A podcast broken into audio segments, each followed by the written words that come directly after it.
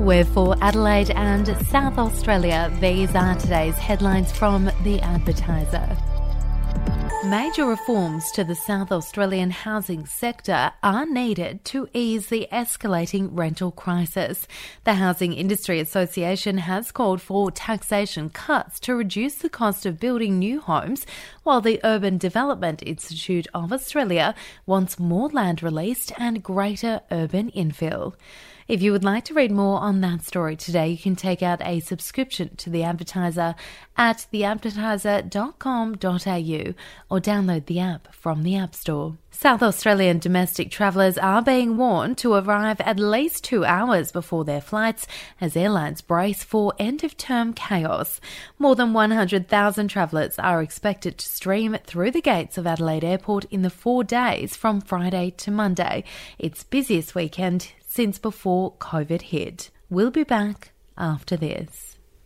Are you ready to get an inside look at crime from someone who has investigated some of Australia's worst crimes? It was like Aladdin's Cave. The luminol found bloodied footprints and bloodied handprints on a wall, so it's Yeah. just like a horror movie. Former homicide detective Gary Jubelin sits down with cops, crims, addicts, victims, small time cheats, and big town lawyers as they tell their incredible stories. My house got raided. Next thing you know, I got bail refused. Next thing you know, I'm on a truck Yeah. to Parklea Prison. Listen to I Catch Killers early and ad free on Crimex Plus on Apple Podcasts today or wherever you get your podcasts.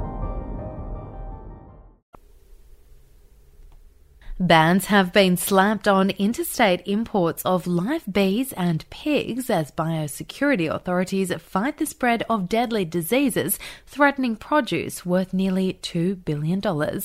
Australia is the only major honey producing country in the world free from the pest, a status threatened by the discovery of the mite in hives near Newcastle.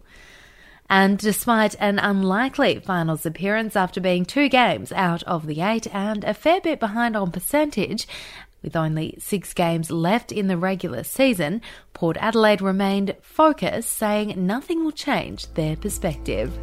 Those are your headlines from The Advertiser. For updates and breaking news throughout the day, take out a subscription at theadvertiser.com.au. We'll have another update for you tomorrow.